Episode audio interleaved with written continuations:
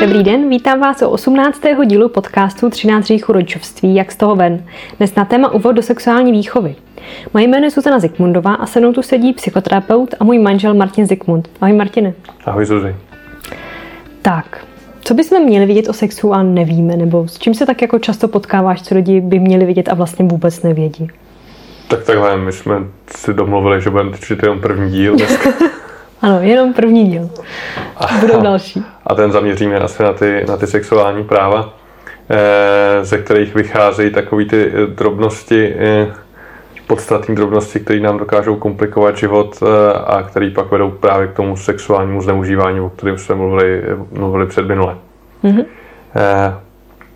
Já možná řeknu, že ne každý se pohybuje v oblasti sexuologie, nebo dneska se tomu říká u sexuálního zdraví, mm-hmm. že existuje něco, co se jmenuje W A S, World Association for Sexual Health. Právě mm-hmm. dřív to bylo sexuology, ale sexuologie už jako neexistuje, to je Světová asociace pro, světový, eh, pro sexuální zdraví. Mm-hmm. A ta kdysi, kdysi dávno, v roce devatenáct set devadesát sedm, dala dohromady deklaraci sexuálních práv. Mm-hmm. Eh, v kontextu toho, že vlastně v devadesátých letech se rozjeli nová verze úmluvy o právech dítěte, že jo, byla hotová, lidský práva se řešily, Evropská charta o lidských právech taky tak nějak vznikala. No a ty sexuální práva vlastně jako jsou promítnutím poznatků medicíny o sexuálním zdraví mm-hmm. do lidskoprávní roviny a do toho, jak má vlastně vypadat jako v úzovkách normální sex. Mm-hmm. To jsem zrát, co zjistíme. No tak jedno z těch práv je, je třeba zní, že každý má právo na nejvyšší dosažitelnou úroveň zdraví a pohody ve vztahu k sexualitě, včetně možnosti příjemných, uspokojících a bezpečných sexuálních zážitků. Mm-hmm. Um, Přeloženo domluvy lidský? Přeloženo domluvy lidský, moc takových lidí tady na tom gauči nesedí, který by to právo... Počkej, tam sedíš jenom ty. Jasně, ale, ale, ale moc klientů bohužel nemělo to štěstí, aby, aby se u nich došlo toho práva, k tomu u tohle z toho práva k naplnění. A jak to teda vypadá, když ho naplň, má, máš naplnění?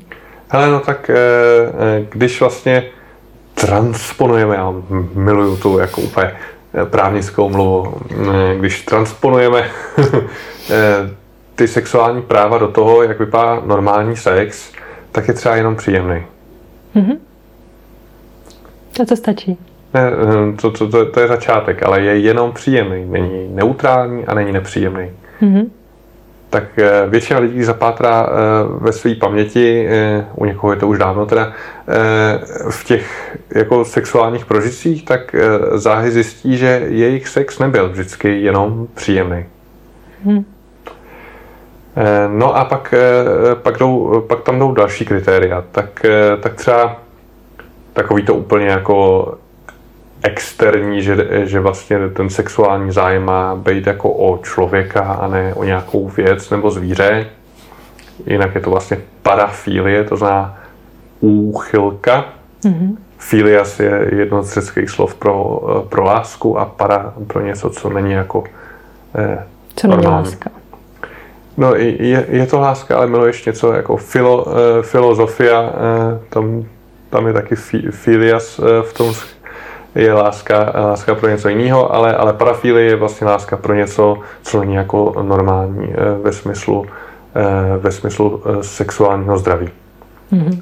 No tak zájem o člověka, to, že někdo, někdo je fetišista, že ho miluje, miluje třeba nějaký předmět, to, to je hezký, ale možná jsou dojímavější ty, ty další, další kritéria.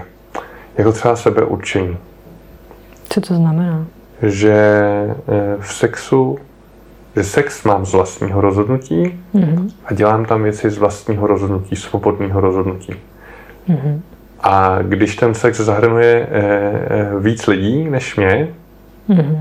to znamená, když se jedná o masturbaci, autoerotiku, tak zároveň dva, tři, čtyři, pět, deset, patnáct a tak dále, tak tam musí být vzájemný souhlas. Mm-hmm. Všichni zúčastnění souhlasí s tím, co se děje.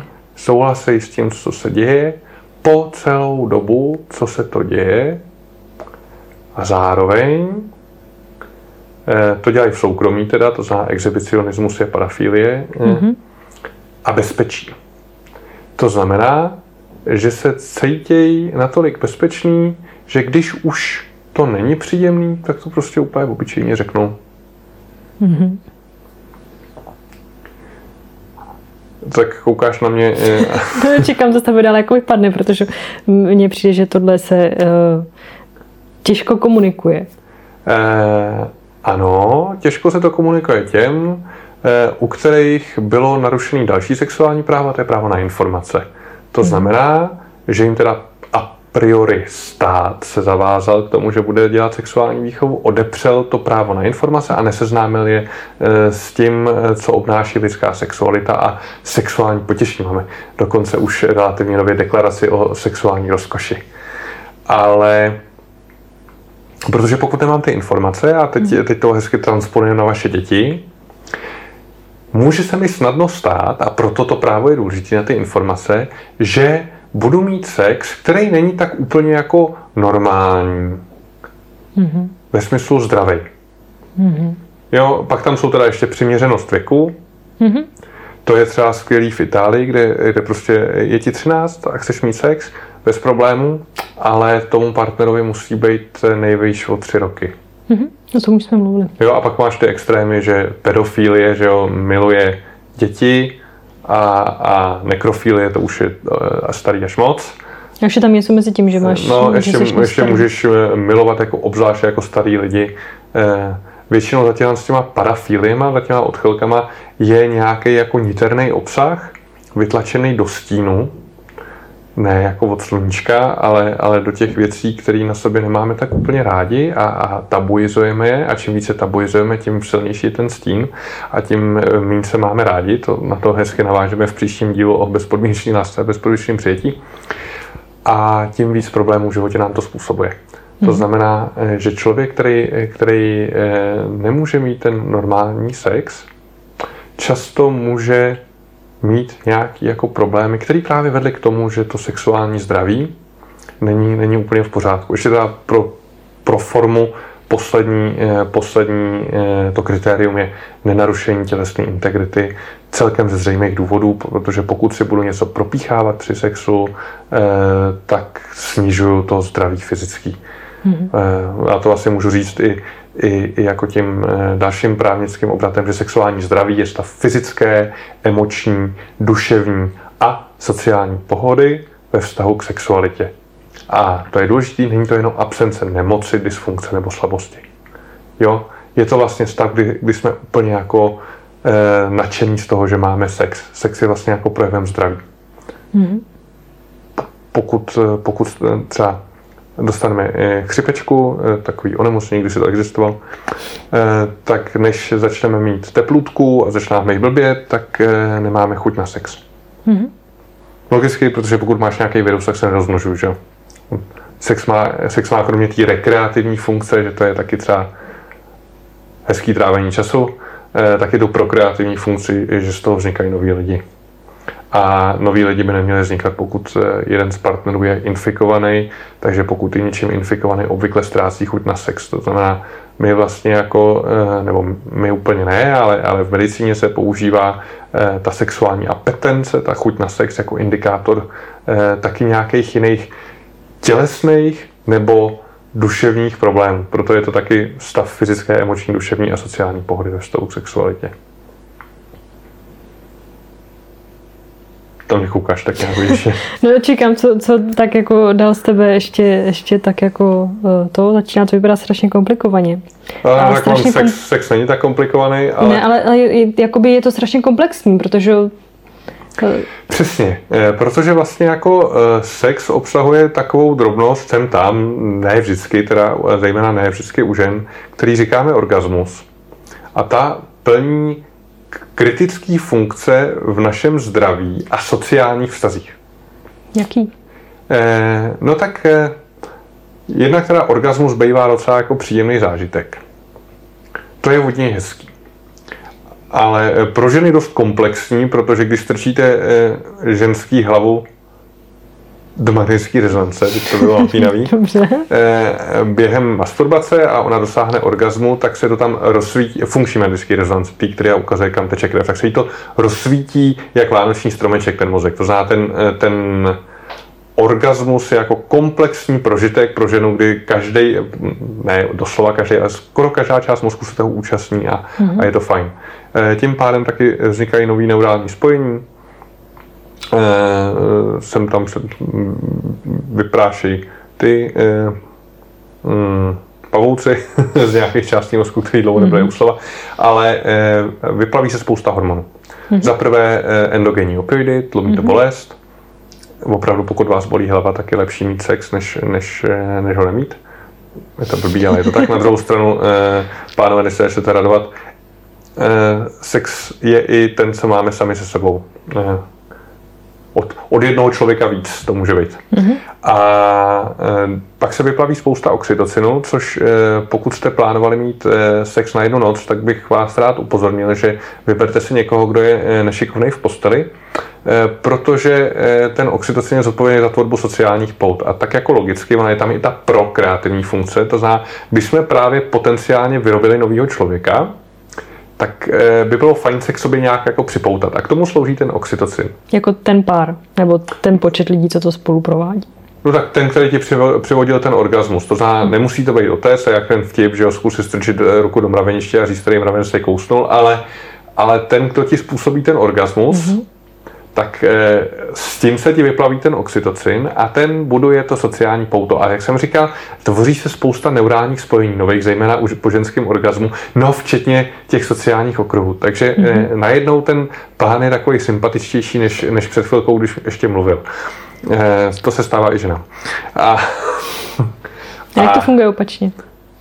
U chlapů to funguje stejně? No jasně, nám, tak nám se těch látek vyplaví míň, taky to obvykle netrvá tak dlouho, ale, ale ten orgasmus taky jako slouží k tomu, aby jsme zůstali s tou samičkou a pak vychovávali to mládě, no, tak jakoby, mm-hmm. pokud teda ten sex nebyl ten poslední a pak to ještě nějak pokračuje, čím se elegantně dostáváme k tomu, že pokud máte problémy mluvit o sexu, a nebo ve svém vztahu, ve kterém se vychováváte děti, nemáte ten sex, který je vám jenom příjemný a zároveň se bojíte říct, co v té posteli chcete, nebo to ani nevíte, mm-hmm.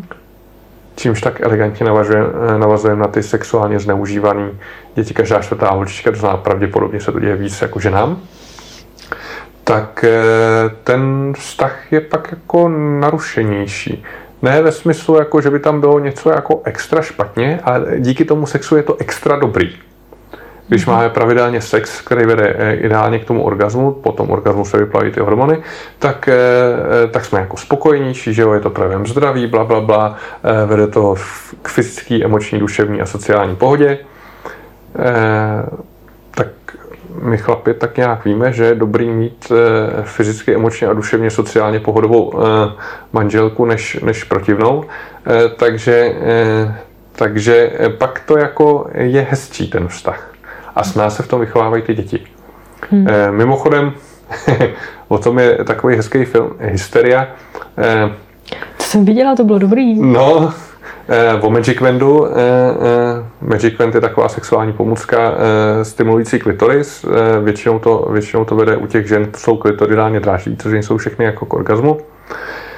A zároveň je to první gynekologická pomůcka, protože před Freudem, respektive Breuerem, který založil psychoanalýzu, psychiatrie tak jako v podstatě jako nemoc existovala a existovala jedna taková hezká diagnoza, to byla hysterie, kam se shodily všechny ty psychosomatické potíže.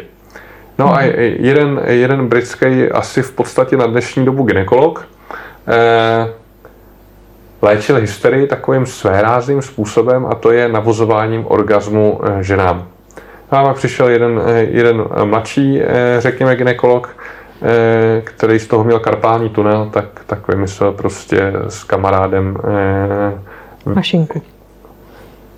No tak vláček si tam určitě někdo taky může dávat, ale... Ale že to bylo mechanické. Jo, no, vymyslel, jak si to usnadnit a, a nemít z toho pracovní úrazy. Ono tehdy pracovní právo nebylo tak brzný a v dnešní době by Žínovek vysoudil spoustu peněz. No. Co tam máme dál?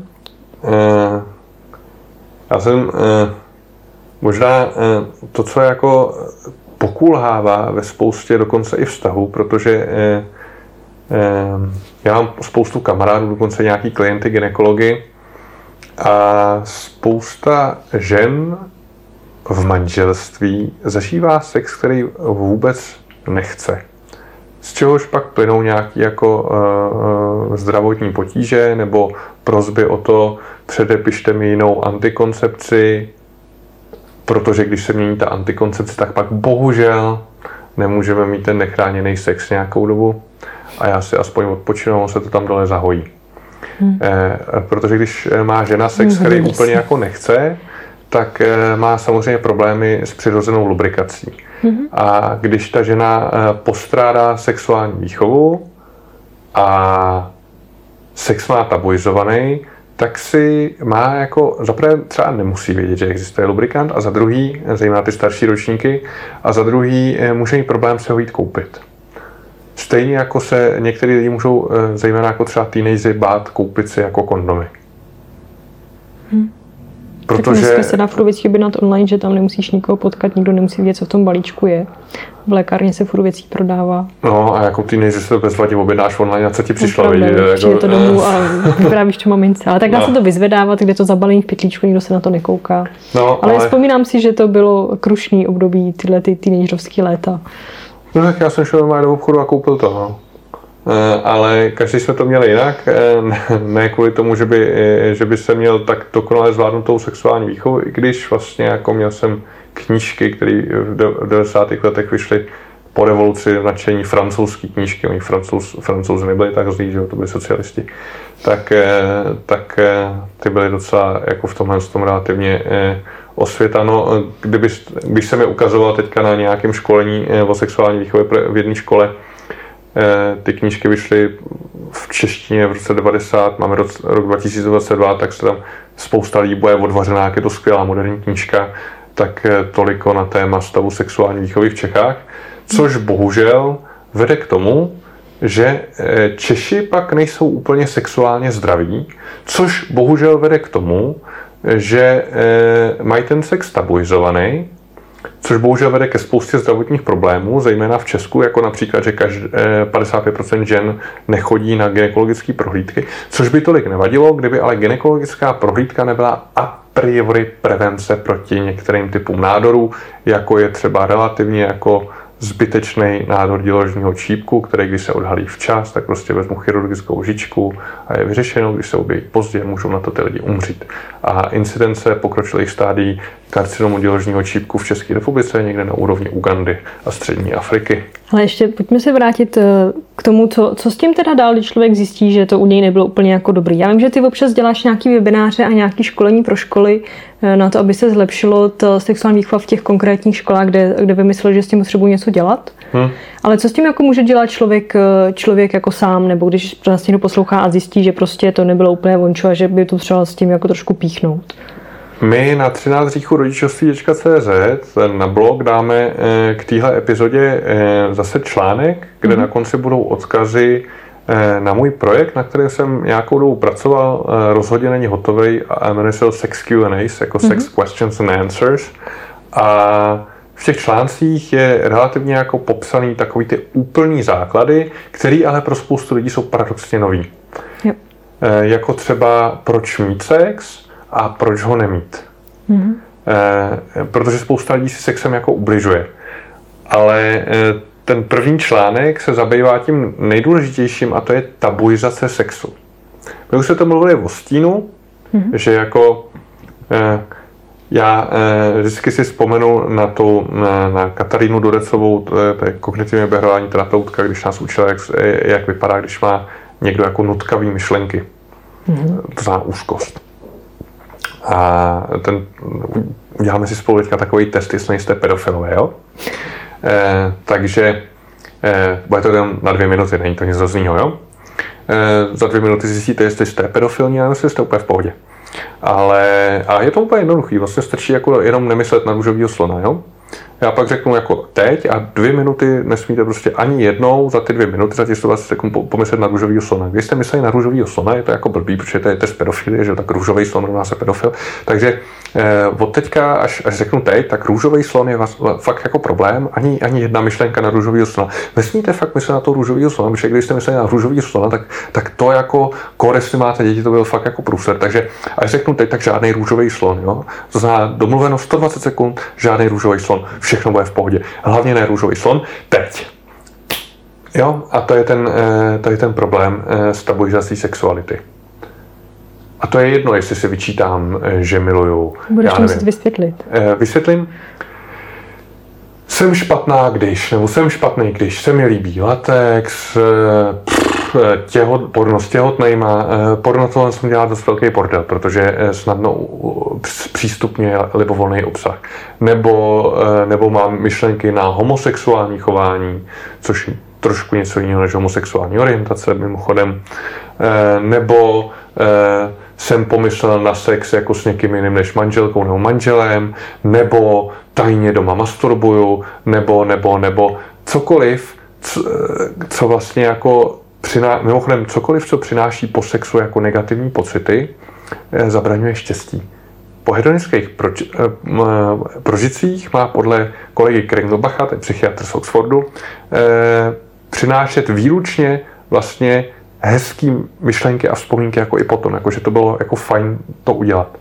Pokud třeba masturbujete a pak se to vyčítáte, tak to blokuje štěstí. Vlastně způsobuje to neštěstí. Mimochodem, i pokud to bylo, no, tak, jako, tak jsme si dali sex, no, tak film, sex, no, je to vlastně jedno, eh, tak to je taky blbý. No. Tím se vracíme zpátky k tomu, že vlastně jenom příjemný sex je ten zdravý, který vede k většímu štěstí.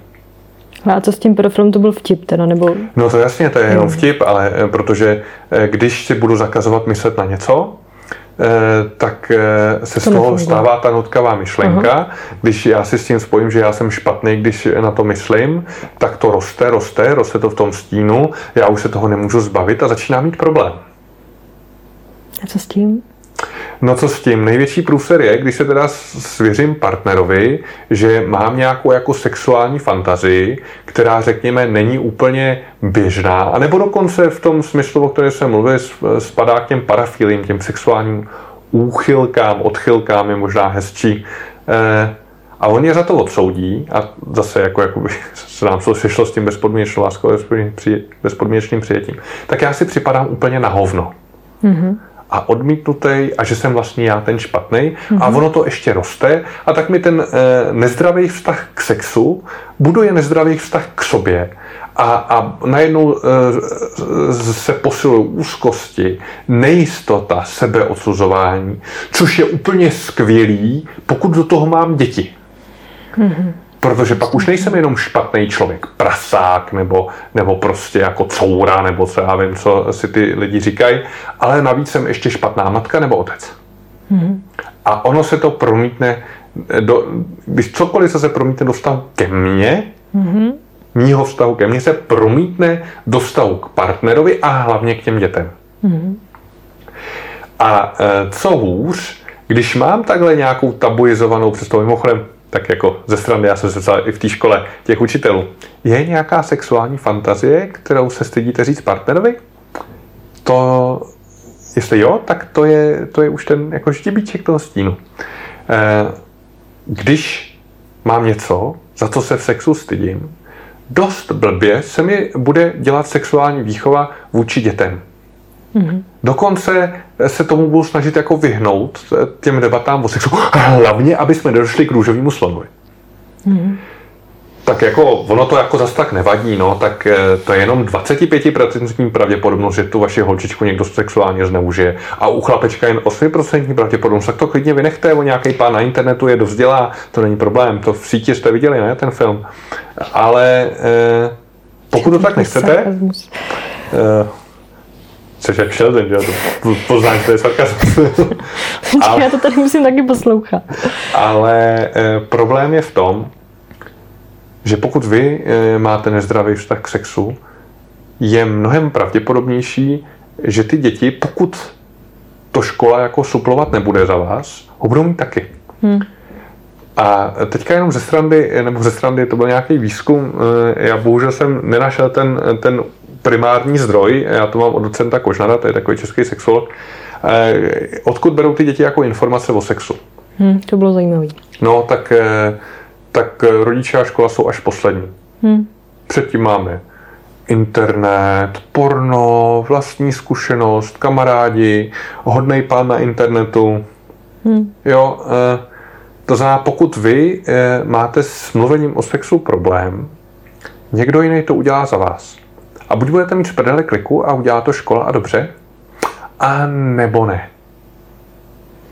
Já nevím, jak vypadá sexuální výchova dneska, ale já si vzpomínám, že my, když jsme chodili do školy, tak sexuální výchova byla jedna hodina, jako jedna hodina za ten konkrétní rok a bylo to dost k ničemu. No tak já teďka v pondělí jedu do jedný, na jednu základku a tam to bylo tři hodiny a, a doufám teda, že to k něčemu bude, ale, ale když jsme chodili do školy v Dánsku, tak od první třídy to máme jako předmět.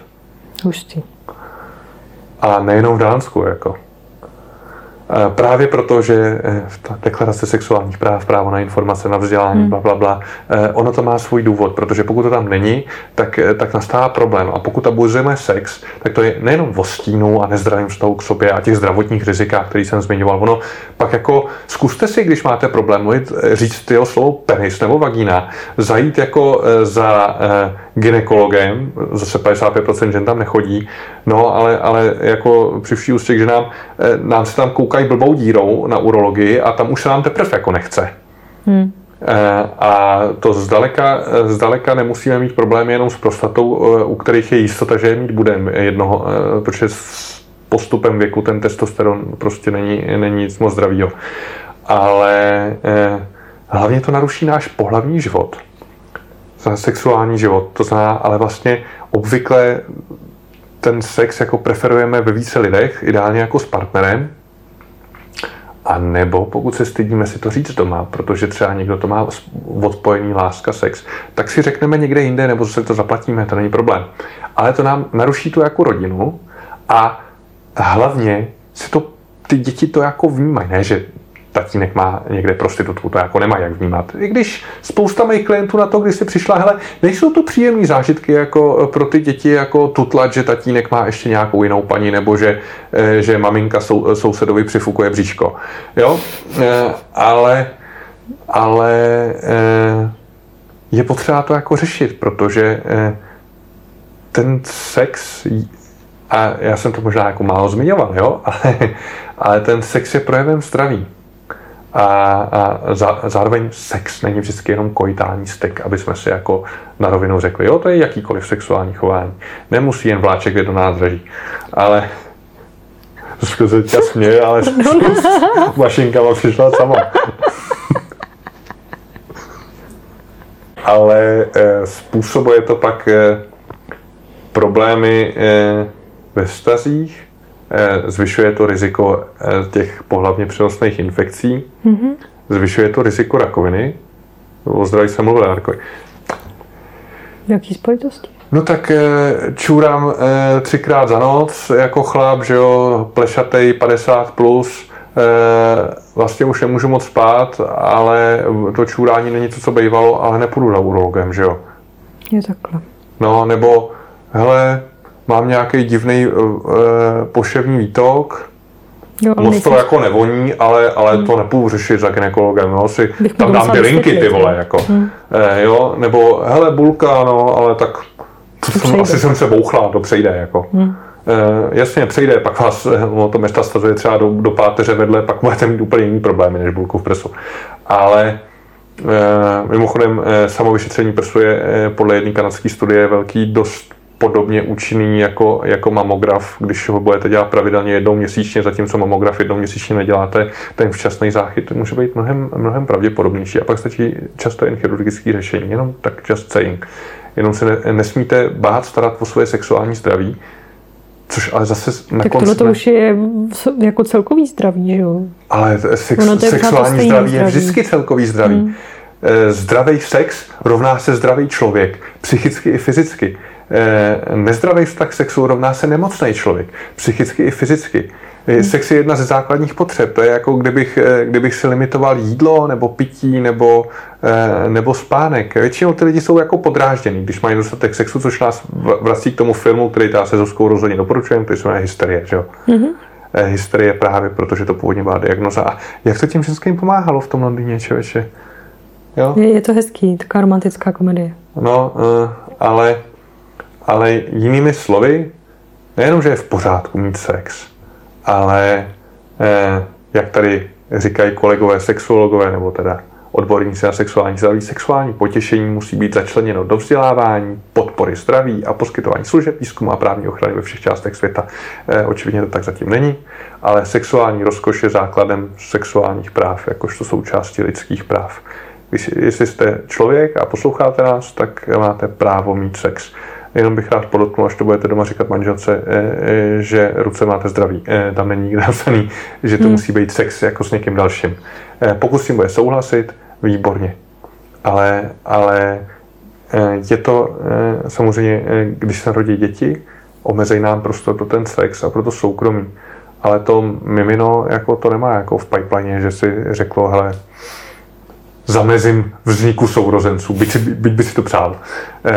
Je to na vás vlastně, jak si to nastavit. Proto je strašně důležitý mít čas pro sebe jako pár, i když se narodí to dítě. A proto třeba profesor Karl Heinz-Bridge v té knize o bezpečné výchově říká, první, co si musíte zařídit po tom, co se narodí dítě, je hlídání. Hmm. A nejenom kvůli sexu, ale aby ten vztah jako pokračoval. To dítě je plodem doslova toho vztahu, Mm-hmm. ale není to třešení, aby ho ty vole někdo sežral a, a po jedné sezóně skončilo. To znamená, že potřebujeme, aby ten vztah ideálně se jako rozvíjel dál a ta sexualita tam prostě jako patří. Mm. A když budete mít zdravý vztah sexu a zdravě fungující sex, nejenom, že budete víc v klidu při péči o to dítě, ale budete hlavně víc v klidu s ním o tom sexu mluvit. A to je vážení, jediný způsob, jak co nejefektivněji předejít sexuálnímu zneužívání vašeho dítěte. A proto o tom právě mluvíme. A znova, jestli máte holčičku, hmm, dvacet pět procent pravděpodobnost. Je strašně vysoká. U chlapečků pro, pro úplnost prostě eh, každý třináctý. Každý třináctý, no. A většinou je to někdo z rodiny, takže pokud eh, vy si to neodbydete, tak někdy už v pěti může být pozdě. Jako, jako vlastně konec konců v tom videu C D C, kde ta sexuálně zneužívaná maminka, která pak měla early pregnancy, rodila moc brzo, přivedla na tu kliniku pětiletou sexuálně zneužívanou holčičku. Není, není to legrace, pokud nemáte zdravý vztah k sexu, zkuste s tím něco dělat. Třeba si přečtěte ty, ty sex Q and A's, nebo si, nebo, nebo si zajděte spíš za psychoterapeutem než za sexuologem, abyste přišli na to, co je tam ten problém, proč o tom nemůžete mluvit, nebo za co všechno se stydíte. Spoustě z nás ten vztah k sexu pokazil, a nejenom když vás někdo pohlavně zneužíval, ale, ale třeba vám ten vztah k sexu zkazilo porno. Nebo prostě nějaký blbej zážitek s nějakým partnerem dvacet třicet let zpátky. Hmm. E, nemusíte to tak mít až na do smrti. Hmm, má to řešení. Má to řešení. No tak jo. Tak, my bychom ještě na závěr chtěli strašně moc poděkovat především našim všem patronům, kteří nás vlastně podporují přes patreon tečka com lomeno třináct hříchů rodičovství. Kdybyste chtěli, tak se, tak se k ním můžete přidat. A pak bychom také chtěli poděkovat Elišce, která se rozhodla nás podpořit napřímo přes náš web, kde na něm vlastně tam je Q R kód, takže nám můžete poslat příspěvek na, na náš projekt. A děkujeme, že nám vlastně pomáháte ten, ten projekt vlastně mm-hmm. tvořit, že zatím je to pořád taková naše C S R aktivita. Jo, jo. Tak co nás čeká příště? No příště nás čeká bezpodmínečná láska, eh, protože to v tom nesexuálním slova smyslu, a bezpodmínečný přijetí. Hm. No a za čtrnáct dní se vrhneme na další neblahý zážitek z dětství, tentokrát to bude fyzický zneužívání, kam patří bohužel mnohem víc věcí, než v Československu velmi populární mlácení dětí. Mhm. No tak jo, tak pro dnešek se loučíme. Mějte se tady moc krásně a příště se budeme s váma těšit naslyšenou. Martin a Zuzka Zikmundovi.